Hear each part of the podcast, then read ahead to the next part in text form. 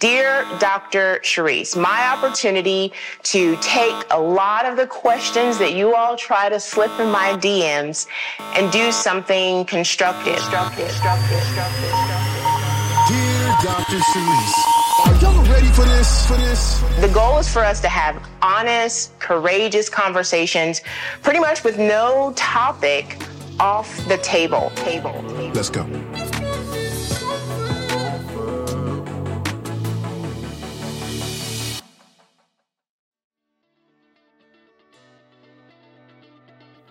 You know, it's really easy to talk a good game when there's nobody around, but it is difficult to speak up for yourself when you know you need to communicate something that is going to create a boundary for someone else in your life. Do not let anyone keep you from using your voice. Had a great question this week from Laura from North Carolina. Her question was centered around how do you set boundaries, specifically with family and the fears that she experiences when trying to set those boundaries or even believing that if she sets those boundaries, it's going to sever the relationships that are there. But that's a real dynamic. When you're putting a boundary in place, it's going to shift the right relationships. And that's a risk that you have to be willing to take because it's so important. Another dynamic of her question that I want to get into for a moment is she also talked about how she grew up. And what it's like to set boundaries when you've been a survivor of childhood trauma or narcissistic abuse. One of the things I want to say is a lot of times when I talk about the concept of trauma, people will immediately have a strong response to that. Our idea of trauma is centered around what we see on the movies or on media. And while those things are true, let me remind you there are two types of trauma there's your little t traumas and your big T traumas. Your big T traumas are the things that you think about in terms of a major occurrence a one time situation. Going through COVID, for example, was a trauma for us all. But what we don't want to sleep on is the fact that we experience traumas all the time, and many of us did experience traumas in childhood and don't recognize how the impact of those traumas still has some type of influence on the way that we respond today. Let me give you an example. First, the definition of trauma that I love is that trauma is anything that occurs in your life beyond your ability or your capacity to manage it at the moment. That means any situation that you experienced where you were given some big responsibility as a child that should have been for a caretaker or a loving adult that was or was not present is a trauma. If you had someone in your life that everything looked great on the outside as a family, but inside the house, things were quiet no one really spoke up and said the things that needed to be said, or you weren't allowed to show emotions unless they were positive, and the emotions that you did show were often torn down, then those are examples of childhood traumas. If you grew up in a situation where you had a caretaker, a mother, a father, a grandparent, an aunt, or an uncle that you had to tend to because their needs were not being met in other places and they were relying on you to grow up in ways that you wouldn't have had to if they were in a better place, that's an example of a childhood trauma. So, as a result, what happens is you go through life and you have a difficult time setting boundaries because it destroys your ability to believe that people will stay connected. Perhaps you were in a situation where you basically, your survival skill became if I do what people want me to do, if you allowed people to do what they wanted to do in any small way, you felt like they would stay then the whole concept of setting boundaries is going to feel like a threat. That often then mimics itself in the partners that you choose, in the friendships that you choose, or even in the work environments that you choose. I want you to stop and take a minute and think about that. Are you in any relationships, whether personally or professionally, where you struggle to set boundaries, where the boundaries that you've tried to put in place are pushed back? Or when you attempt to put those boundaries in place, they try to make you feel terrible. That means some things need to shift. When you've struggled or had experiences of childhood traumas or narcissistic abuse, when you try to put a boundary in place, it can cause feelings of self doubt. You might have poor self image. You have a damaged perception.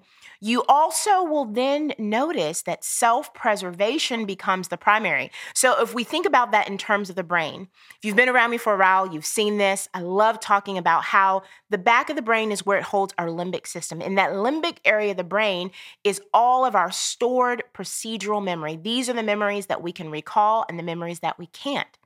So you engage in a situation with someone. If you feel like your boundaries, your needs, your desire for self respect and care are a threat, it fires off in the back of that brain. Should we be afraid or should we not be afraid?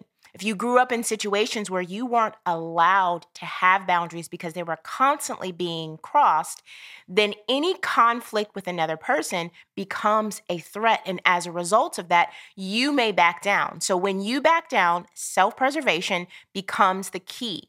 And that concept of self preservation can often mean that instead of you communicating your boundaries, you choose to be silent. But today is the day that I want you to consider that it is time to be silent no more. Because every time you choose to ignore your needs and ignore your boundaries, you are diminishing your self worth.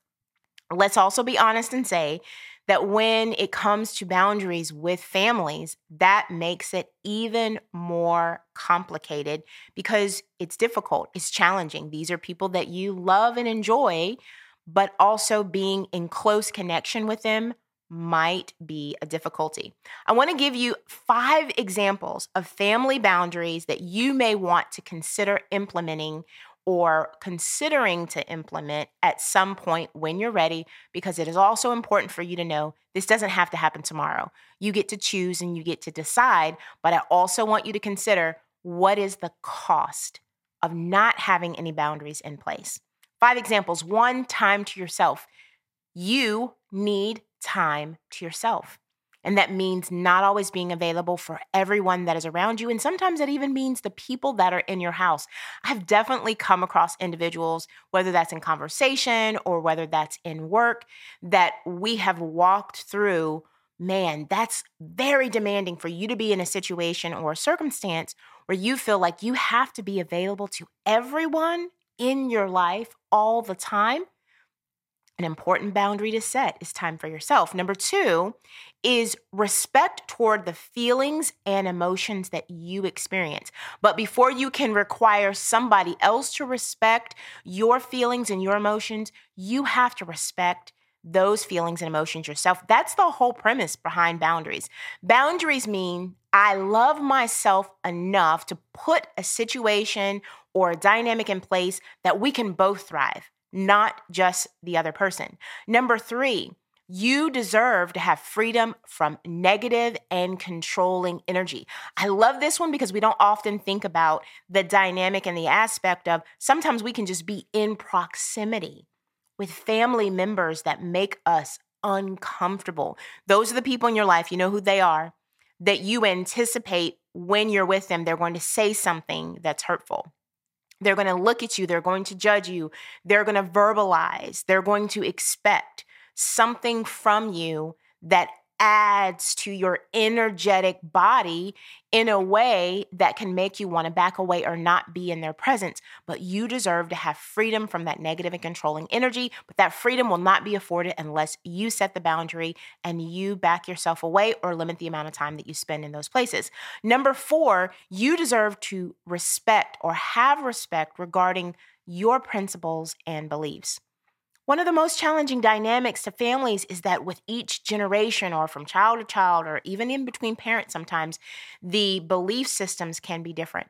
And we're not always going to agree around the same thing, but it's important to hold to the principles and beliefs that you find important. Where are you giving up that ground? And number five, one of my personal favorites, you have the freedom to change your mind. You deserve the freedom to change your mind. You are not always going to know exactly what you want. And sometimes you will know what you want, be afraid to execute it or communicate it in a moment, and then you need to stop and you need to back up and think again. You have the right to change your mind. Pay attention to the people in your family that make you feel bad for changing your mind. We need that space to ebb and to flow because what you think you need at one part of the day may change within the next few hours, or what you thought you needed when the request was first given may be very different. How can you use this information? Because knowledge is not power without application. You can take what you've heard today and consider a couple things. One, I want you to think about where do you lack boundaries in any area of your life? Two, I want you to consider where are you not speaking up? Where are you not using your voice out of fear of family pushback? Of how you'll be regarded or how you have been regarded. Here's the thing if you have toxic members in your family, they're going to think what they think about you no matter what. So you might as well speak up and be okay with it. And number three, where do you need to honor your boundaries first? Because until you can honor them with yourself, you will struggle to ask other people to honor them as well. Reflect on these questions, whether that's through journaling, whether that's through thought, whether that's through coffee and conversation with someone you love, with a friend or a coworker, and then really think about how you can execute them and put them in place. I hope you've enjoyed today's episode. I always love this time with you. Check out the show notes so that you can get a handle on where we can stay connected. You can get a hold of me multiple different ways. On Instagram under dr.charryse underscore J is where I spend a lot of my time. Website is drcharryse.com. And I'm also on the Cadre app, C A D R E.